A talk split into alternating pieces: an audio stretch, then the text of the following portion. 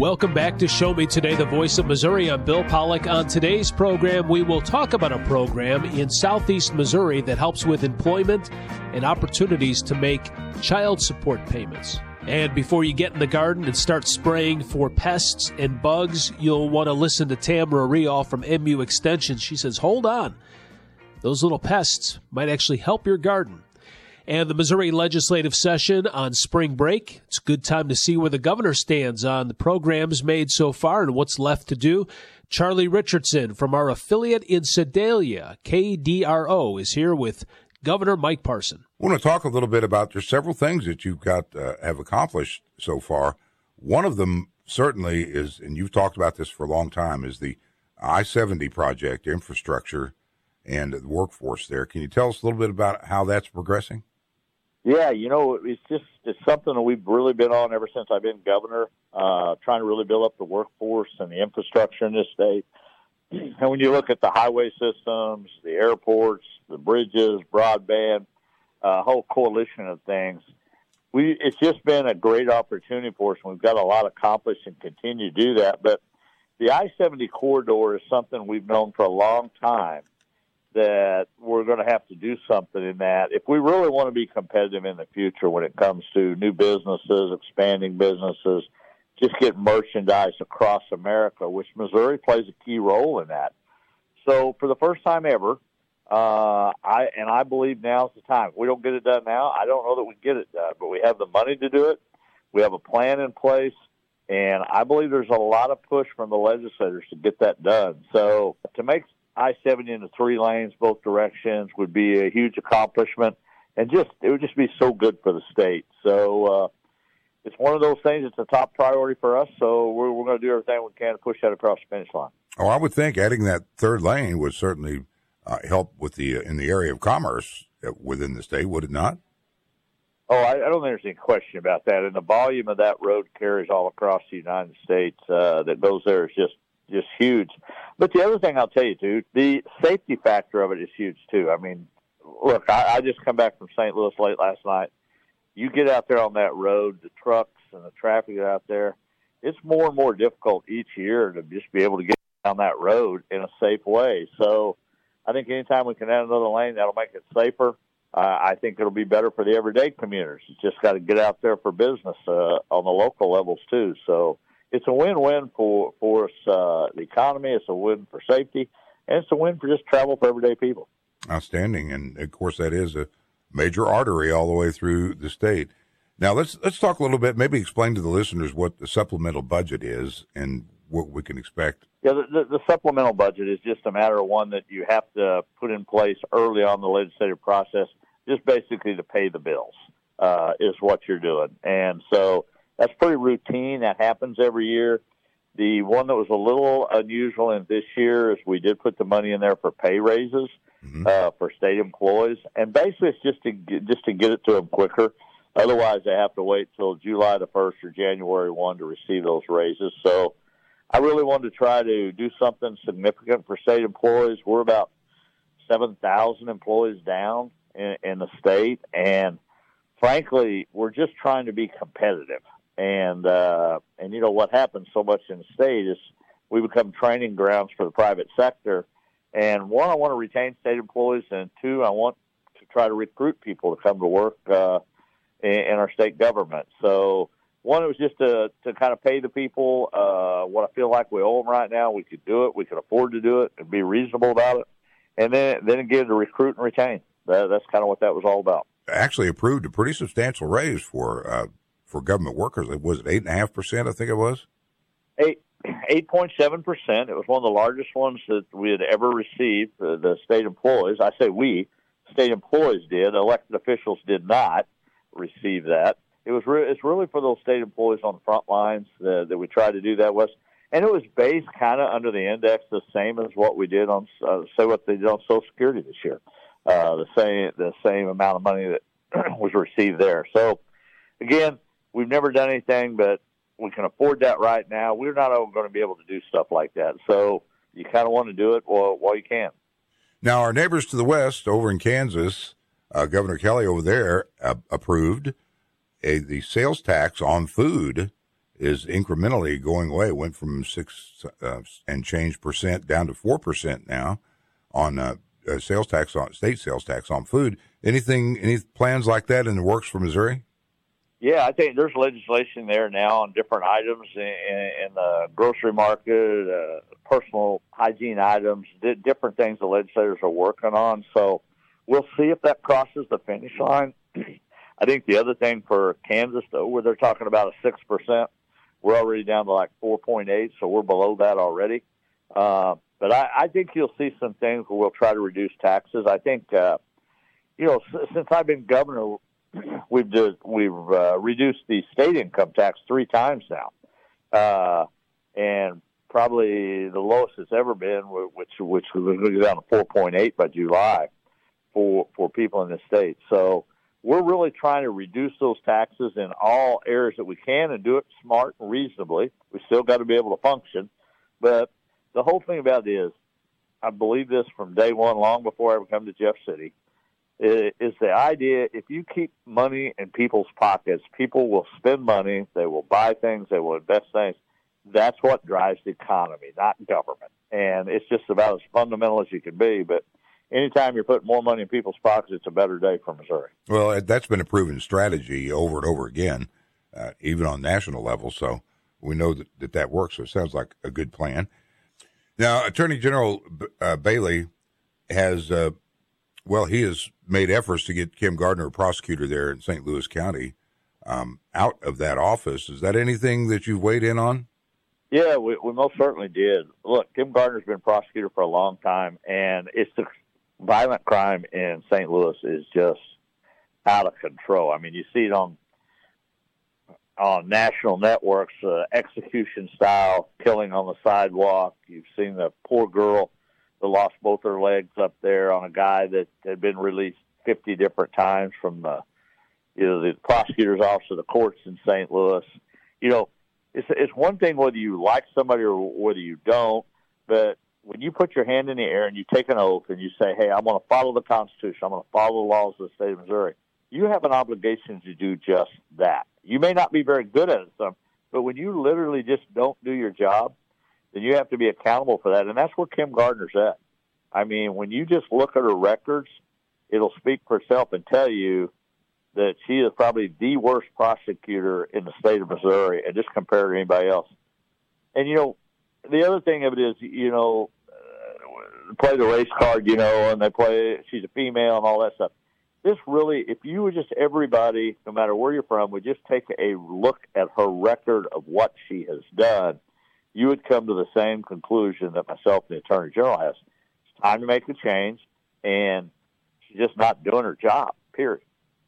Wow, that's uh, that's pretty intense. I know that um, that AG Bailey is, is uh, heavily engaged in that effort. Governor, do you have any plans to visit Sedalia anytime in the near future?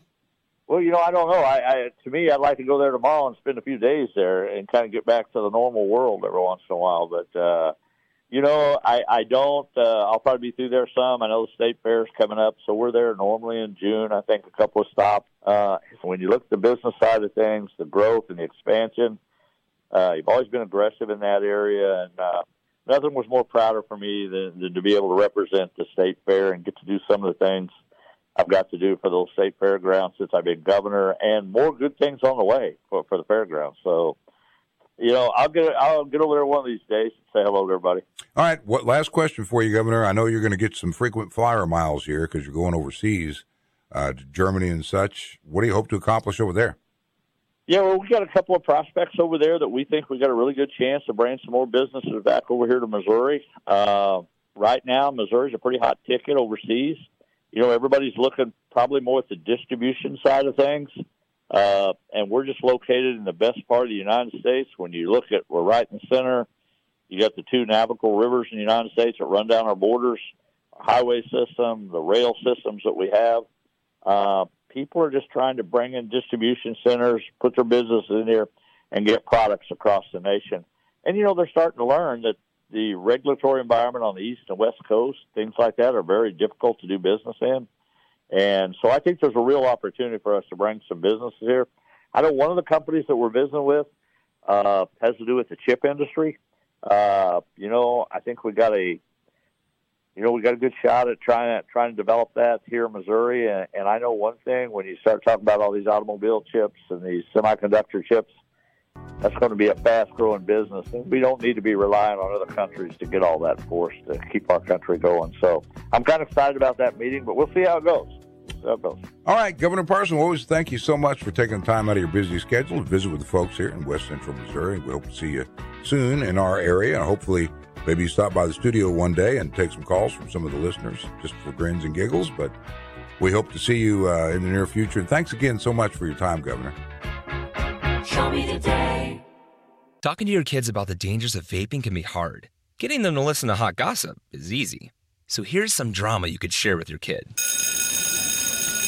Dude, did you hear about Cassie and Jake? No, but did you hear that vaping can cause irreversible lung damage and nicotine affects brain development? Nuh-uh. You don't need to gossip if you want to have an open conversation about vaping. So if you want to get tips on when and how to talk to your kids, visit talkaboutvaping.org. Brought to you by the American Lung Association and the Ad Council. As a truck driver, I've learned how important road safety is. I know that large trucks need more time and room to stop. That's why I always hang back and follow other vehicles at a safe distance. Everyone can help keep our roads safe. Next time you're driving, try to remember to always give trucks extra space when you merge in front of them. Let's all plan to share the road safely. Learn how at www.sharetheroadsafely.gov. When it comes to vaping, the truth can get clouded. So let's make it clear vaping is not safe for youth. Because vaping can put microscopic particles into your lungs and dangerous things like metals into your body, and nicotine, which can harm a person's brain development through their mid 20s. With appealing flavors, high nicotine levels, and lots of promotion on social media, many kids think vaping is harmless, but it's not. So talk to your kids about the risks of vaping. Because when you talk, they hear you. Learn more at underagedrinking.samhsa.gov. We all make choices about alcohol. Kids make choices whether to drink or not. Bye, Dad. Remember, I'm going to Alex's party tonight and sleeping over. Hey, Em, remind me about that party again? And adults make choices whether to talk about it. That's true of parents and every other trusted adult in a kid's life. Kids want to know our expectations, and they want honest answers in everyday conversations. So talk with your kids and help lead them on a positive path, because when you talk, they hear you. Learn more at underagedrinking.samhsa.gov. Do you worry about how much someone drinks? Do you feel angry or depressed most of the time? Do you feel neglected or unloved? Do you feel that if the drinker loved you, she or he would stop drinking? If you answered yes to any of these questions, you are not alone. Not everyone trapped by alcohol is an alcoholic. Families and friends are suffering too. Al Anon and Alateen can help. Call 1-866-200-0223 or visit alanon.org slash help. The United States Deputy Sheriff's Association is a national nonprofit and the largest non governmental provider of services to law enforcement. The USDSA assists city, county, state, and federal agencies with free safety equipment donations and officer survival training, along with cash donations to families of law enforcement officers who perish in the line of duty, college scholarships for the children of law enforcement, a citizen awareness program, and more. For more information on the USDSA and how you can help, visit usdeputy.org. We're back on Show Me Today. This program has been around since 2018 and it's been changing the lives of residents of Southeast Missouri with employment and opportunities to help make child support payments.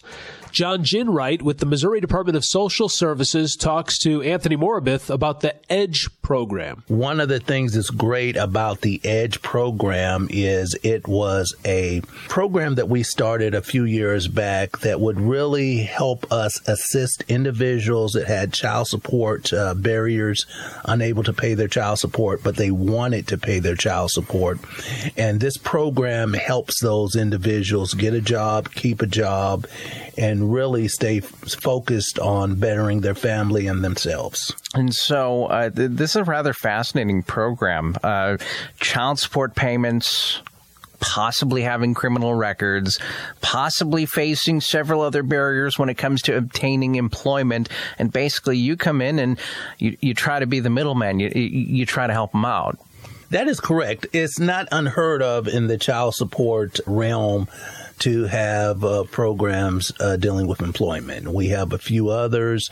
Uh, a lot of states have them. One of the unique things about the EDGE program is how they go about doing it. Um, they are, our vendor is the Community Partnership of Southeast Missouri, and they are have a lot of traction in the community based services in the Cape Girardeau area. So uh, one of the services that they uh, they help do is uh, employment services for mental health individuals. And there's a model in that world called the Individual Placement and Support, or IPS model. And it is a model that uh, basically highlights getting somebody rapid employment, getting them a job, and then working with them while they are employed to either get a better job or if they lose that job to basically get another job. And the interesting thing about that is they took that IPS model that's normally used in mental health and they brought it over to the child support spectrum. And so that's that's the model that they're using to employ the individuals that have child support cases and need help.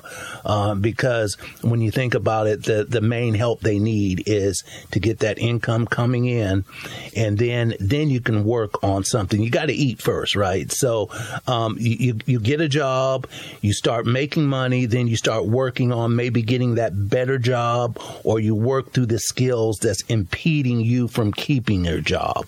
And uh, the IPS model is great in doing that. I, think this is rather interesting, and I have a very specific reason in asking this question. And the reason is because uh, I, I think that there's sort of a, I guess what you would call an unfair stigma associated with, uh, for example, those who have uh, uh, child support payments, or, or I guess you could say those who struggle making child support payments. So, my question is uh, more of what are sort of the demographics? Are these just everyday normal people walk of life? Are these people that make a certain income?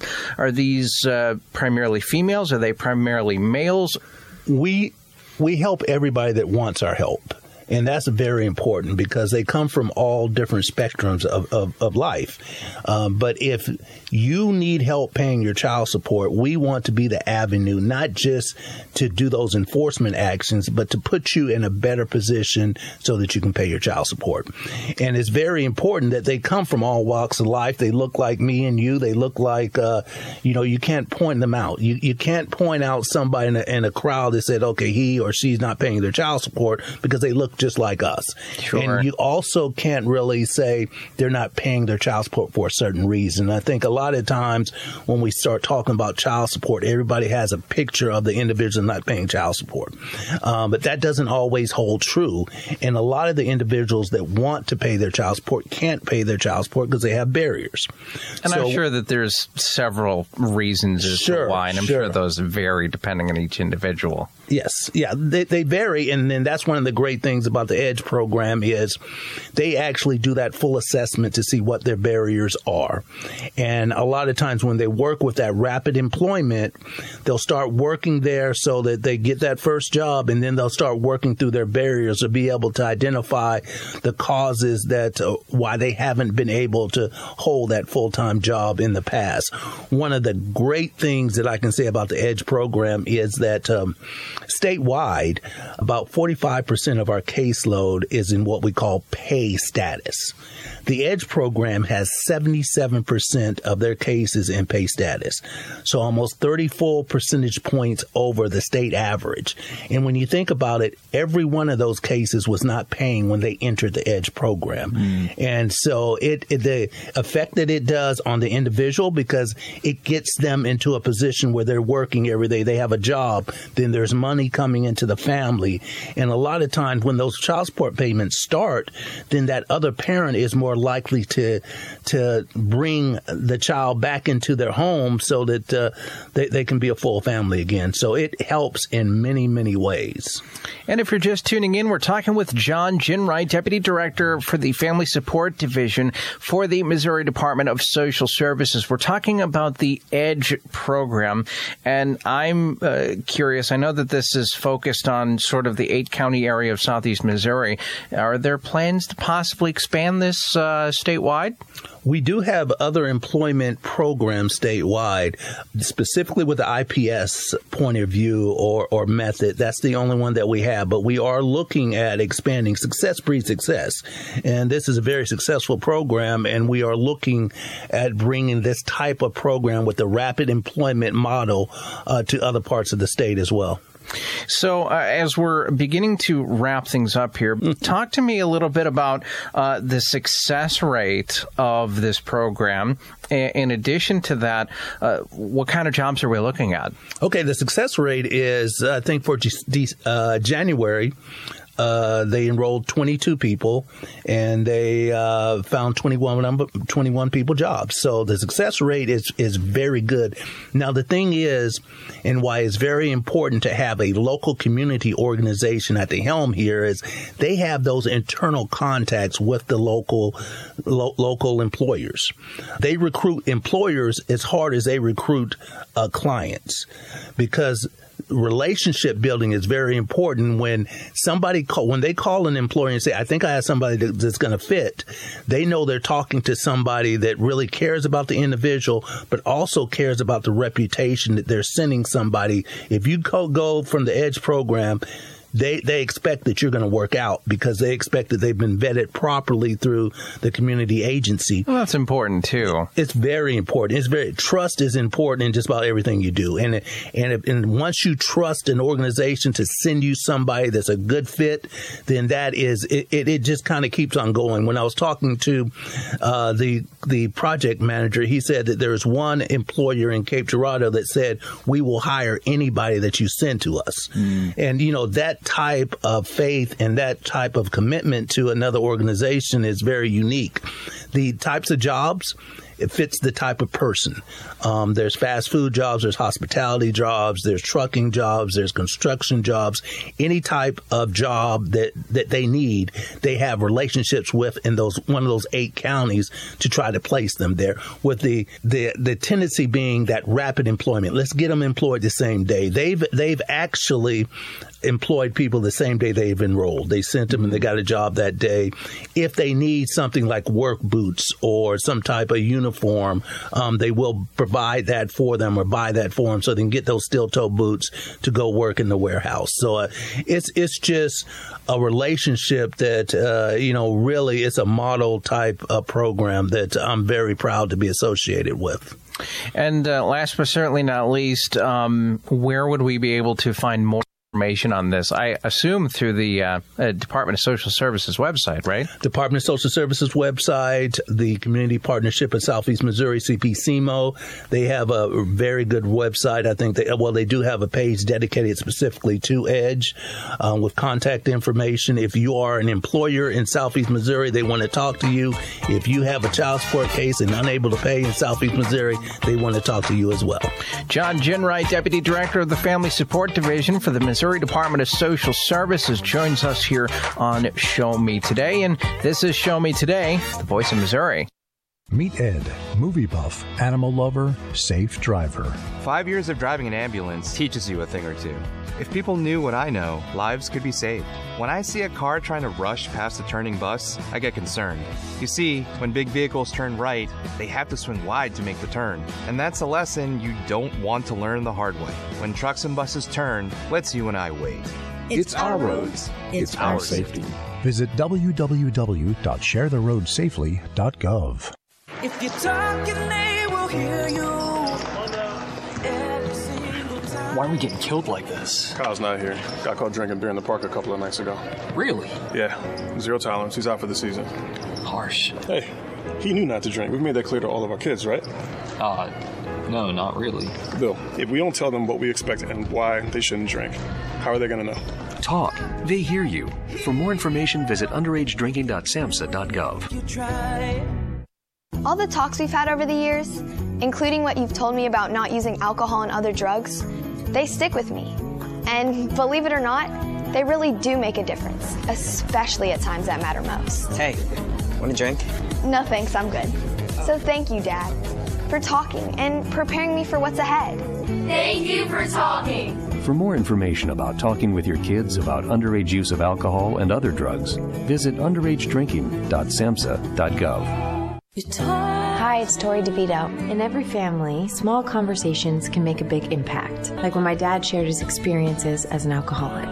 Your honesty about that part of your life gave me a sense of integrity that I wanted to uphold in my own life. I wanted you to know from someone who's been in recovery more than 30 years now that hard work is what creates success, not alcohol or other drugs. I said it a lot, and I'm glad you took it to heart. Talk, they hear you. For more information, visit underagedrinking.samhsa.gov.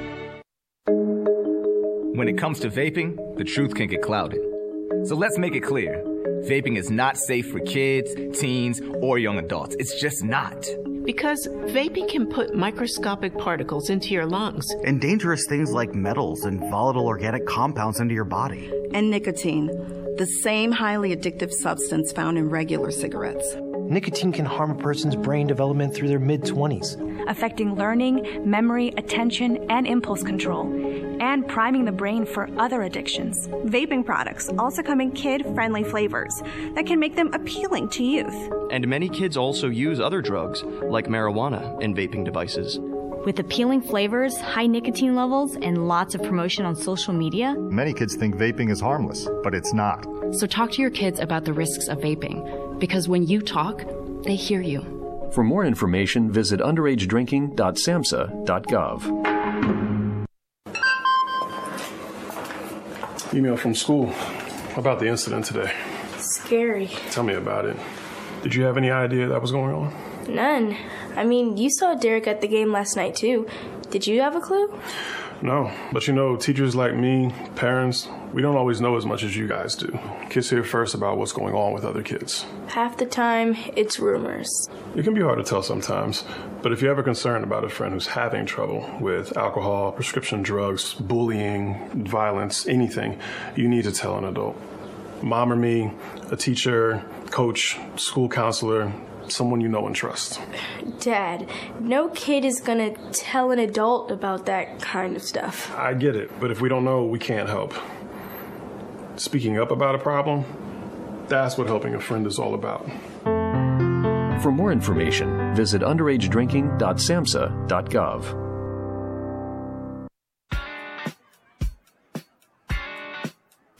We're back on Show Me Today, the voice of Missouri. I'm Bill Pollock, and it's time to bring in our resident bug expert from MU Extension, Tamra Reall. Uh, hello, Tamra. Hi, it's great to be back. Yeah, we uh, talked at the Christmas holiday about bed bugs, and that kind of freaked me out. Uh, but now that the weather is starting to warm up, uh, we're starting to see bugs come out, and um, there's some good bugs and bad bugs uh, for your garden and things around your home, and that's what we want to talk about. Hey, Tamara, my first uh, question, just in, in general, how warm does the temperature have to get before the bugs uh, come back to life, come out from underground? Well, it kind of depends. Um, you will start seeing more insects when when it gets above 50 consistently. So at 50 degrees, insects are able to move a lot more freely. They're they're cold blooded, and so when it's cold, they can't move very fast. Yeah. We do sometimes see insects that come out a little bit before that, um, but generally we won't see the big flush of insects until it's about 50 degrees consistently. Is there a, a certain bug or a certain insect that when you see it, you can say, okay, you know what? And this might be like an old farmer's type of thing, but when you see a particular type of bug, say, you know what? Now we're going to have warm weather. Now things are really going to start warming up. Like, is there a smart bug over any others? Oh, I wish that there was. Um, I know that I, I start when it starts getting a little bit warm and I start seeing bugs or bees. I start getting really excited.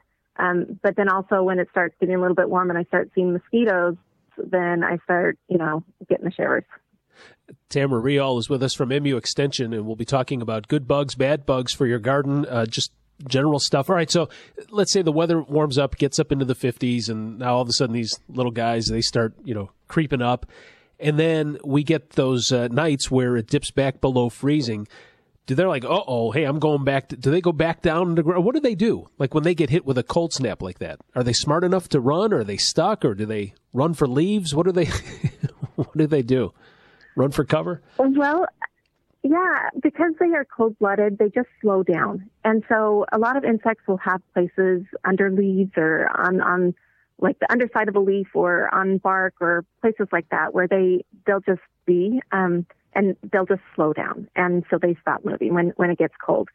A lot of our insects have been here um, if they're native to here you know they they've adapted to our environment. So they they're just built for being able to handle these extreme temperatures when it gets really warm like when it's 60 or even 70 in in the daytime and then cools down to the 20s in the evening or in, at night. Yeah. So they're they're adapted for that. They can they can handle it. Yeah. All right. So as we start getting out into our gardens, what type of bugs will we start seeing? Will we start seeing a lot more movement? And uh, is there anything as as things are beginning to sprout that we need to watch for very early in spring that that could be trouble signs? Well, the very first thing that we're going to start looking for with the rain that we're starting to get, you need to be on the lookout for mosquitoes.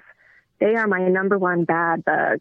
Um, not technically a bug. I have to say that because I'm an entomologist. They're they're technically a fly, but they are the number one, and they respond very quickly to the temperatures. They just need it to be warm for about a week, and we'll start seeing them. So so I just have to say, you know, PSA right here. As the rain comes down, make sure that you're emptying any standing water because they will start developing pretty quickly, and we and because they can vector various diseases a lot of different diseases. They're actually the most dangerous animal on earth. Um, we need to to be watching for them and taking action right away. Yeah, boy, you know, I guess I just never thought about them being a, a spring nuisance. I always thought more in the summertime, but it can happen in March and in April though too. Wow.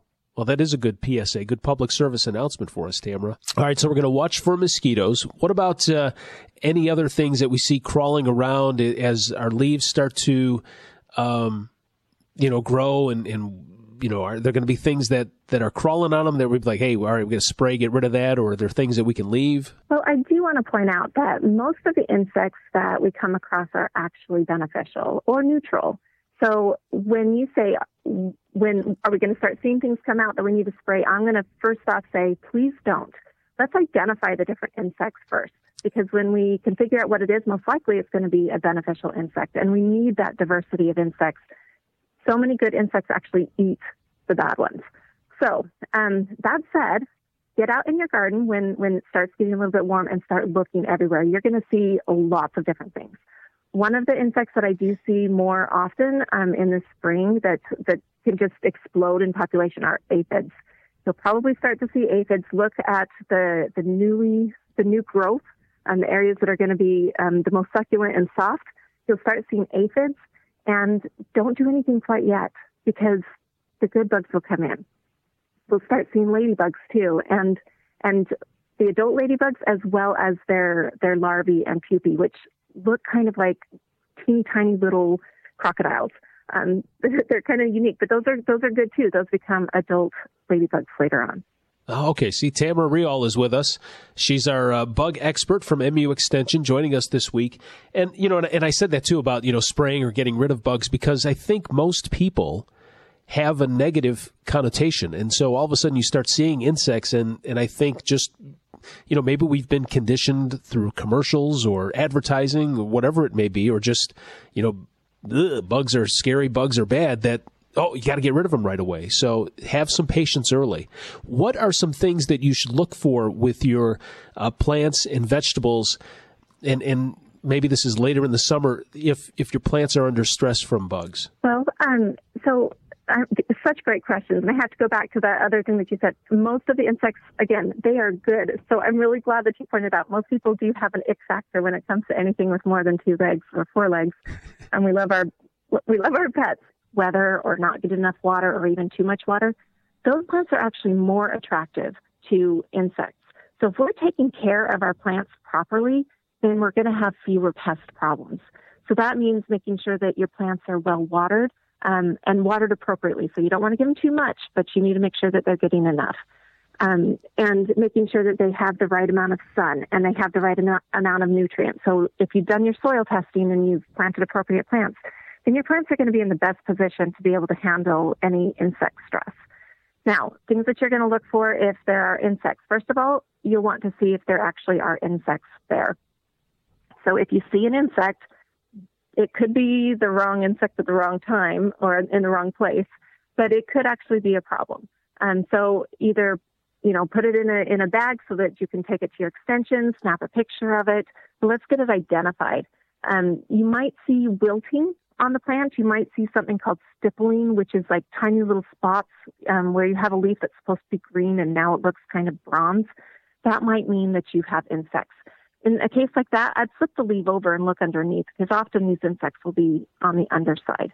Um, so wilting, wilting is a good sign as well. Um, that the thing is, is we have to know what insect we're dealing with, um, and even if it's an insect, because it could be a virus, it could be um, a fungus.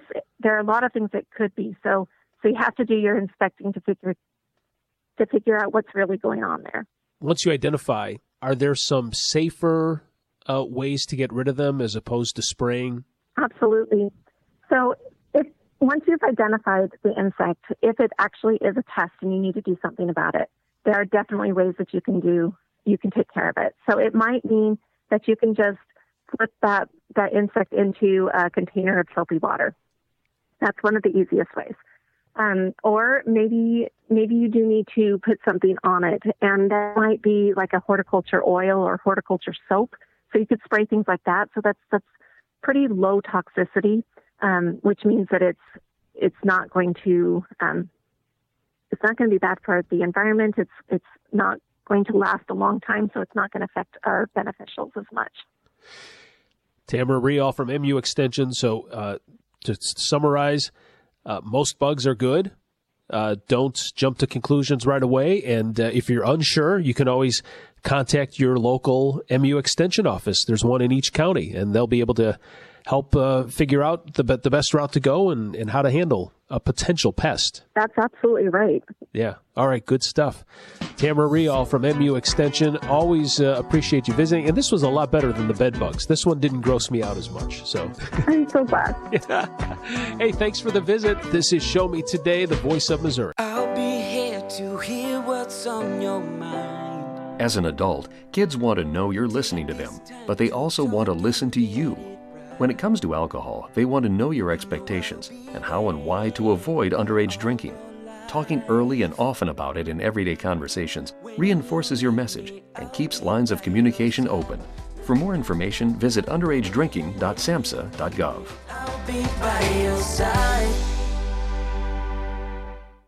Over the past few years, the COVID 19 pandemic has affected how we live our daily lives. Today, one in five Americans experience emotional and mental health challenges, but many of us do not understand what we are facing or how to ask for help. At the American Psychiatric Association Foundation, we work every day to eliminate stigma, combat mental illness and substance use disorders, and advance mental health. If you or someone you love needs help, you are not alone. Please visit mentallyhealthynation.org to learn more.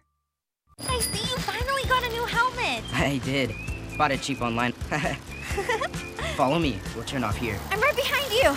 Watch the cars. They can be crazy. Teddy! No! Are you okay? Somebody do something! Uh, was this young man hit by a car? Yes, and his helmet is smashed. It's a brand new helmet. It's probably a fake. Fakes cause real harm. You're smart. Buy smart. Brought to you by the National Crime Prevention Council and the U.S. Patent and Trademark Office. I drive my bus in a busy city. That's why road safety is so important to me. I know that I must slow down and be extra careful when I make a wide turn. Buses need more room than cars. Everyone can help keep our roads safe. Next time you're driving, remember to give buses plenty of time and space to finish turning before driving ahead. Let's all plan to share the road safely.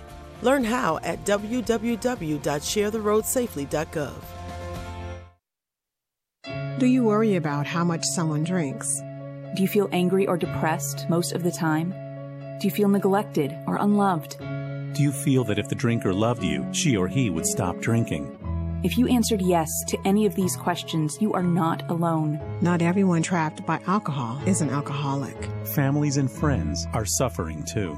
Al Anon and Alateen can help. Call 1 866 200 0223 or visit alanon.org slash help. The United States Deputy Sheriff's Association is a national nonprofit and the largest non governmental provider of services to law enforcement. The USDSA assists city, county, state, and federal agencies with free safety equipment donations and officer survival training, along with cash donations to families of law enforcement officers who perish in the line of duty, college scholarships for the children of law enforcement, a citizen awareness program, and more. For more information on the USDSA and how you can help, visit usdeputy.org.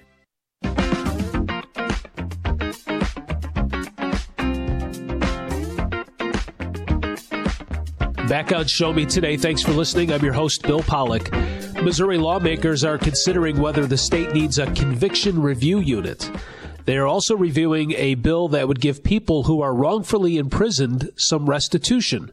Alisa Nelson talks to State Senator Brian Williams from University City about his bills we saw that there had been some some pretty notable cases throughout the state uh, pertaining to men that were falsely convicted of a crime and, and sent to prison for a very significant amount of time. Um, some some of those notable folks were Kevin Strickland in Kansas City, um, just recently released uh, Lamar Johnson, and had those two cities not had a, a conviction integrity unit, they may not have been free today. Uh, so that plays such a big role in us being able to determine whether or not those gentlemen were innocent or not. So tell us how your bill would work.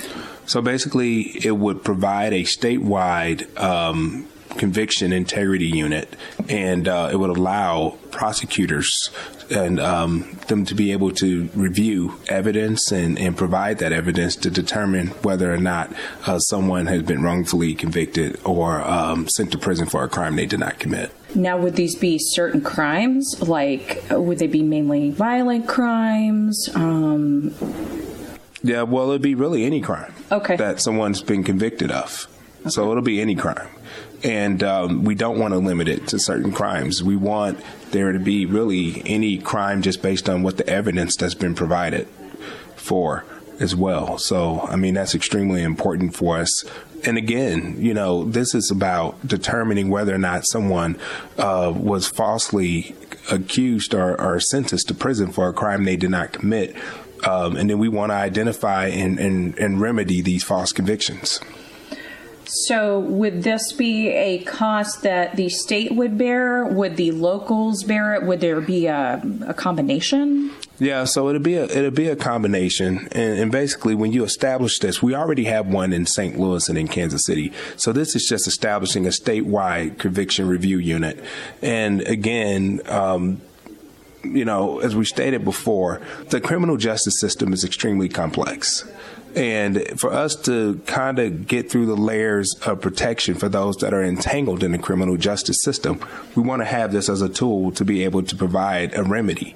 So in in regards to this, uh, it'll ask for a, a review unit and will will present its findings to the attorney who prosecuted the case or to the office that initiated the review. Mm-hmm. So that would be the office and the prosecutor that would be responsible for gathering the information and moving forward.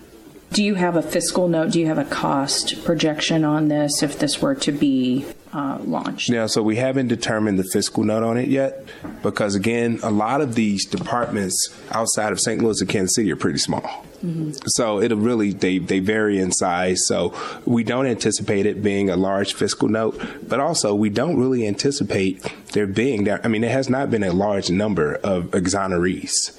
So it requires such a high burden of proof for someone to be exonerated. So for us, we don't anticipate it being a large number, but also these would be smaller departments in terms of the prosecution side of things. Missouri lawmakers are considering whether the state needs a conviction review unit. State Senator Brian Williams of University City wants to create one. He joined Show Me today to talk about his bill. I'm Alisa Nelson. What sort of opposition are you hearing, um, whether that be in committee or otherwise, about the bill?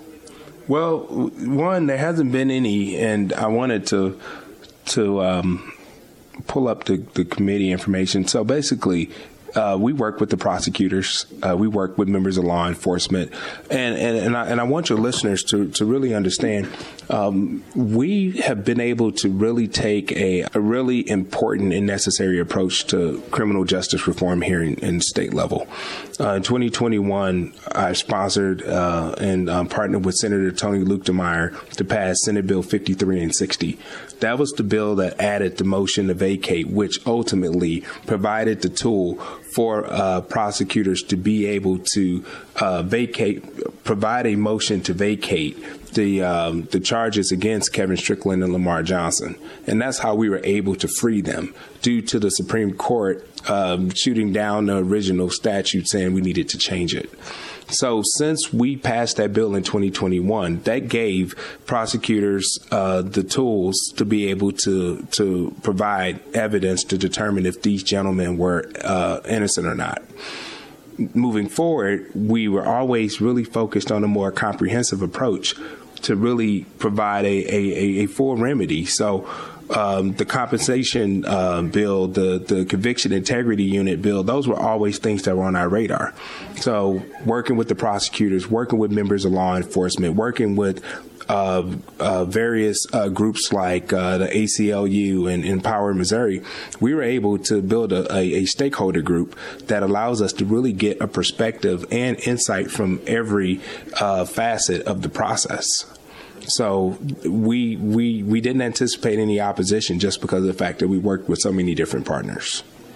I can't remember. Is this the bill that is uh, attached to another bill, or is it your restitution bill? I can't remember. The uh, conviction integrity unit. Yeah. So those are two separate bills. Mm-hmm. Um, the compensation bill is is a separate bill. Now, what we're doing is just creating a statewide mm-hmm. conviction unit mm-hmm. because it don't exist in any other parts of the state outside of St. Louis and Kansas City.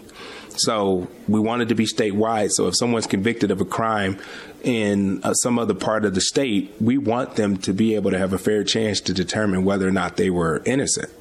So right now, without that unit existing, there's really no tool to provide a, a remedy if somebody was falsely accused of a crime.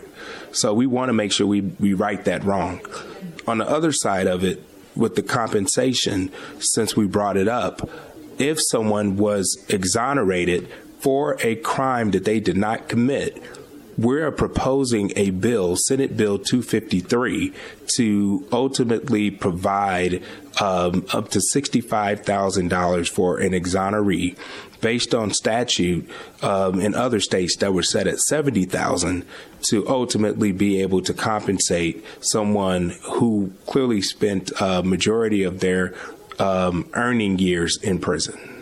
I was just going to ask you where you came up with the 65k. So mm-hmm. it's it's lower than some of the other states, and that's kind of why you decided to put it where you're at. Then, and it's higher than the current wages in Missouri today. Missouri is tied for the lowest in the country with Iowa for $18,000 that actually articulate what a compensation wage would be, and it would require uh, it to be a case where DNA evidence was involved. So your bill would it clear that DNA evidence portion? It would clear the DNA evidence portion, and it would also um, be raised more on other instances that may provide a, a, a burden of proof. So clearly, prosecution errors. There's a situation where there may be uh, information that that not ac- inaccurate information from an inmate, or if there's a situation where they may have been, um, um, in Lamar's case, a, a prosecution error we will be able to consider all of those things in terms of the burden of proof on whether or not someone would be eligible for compensation.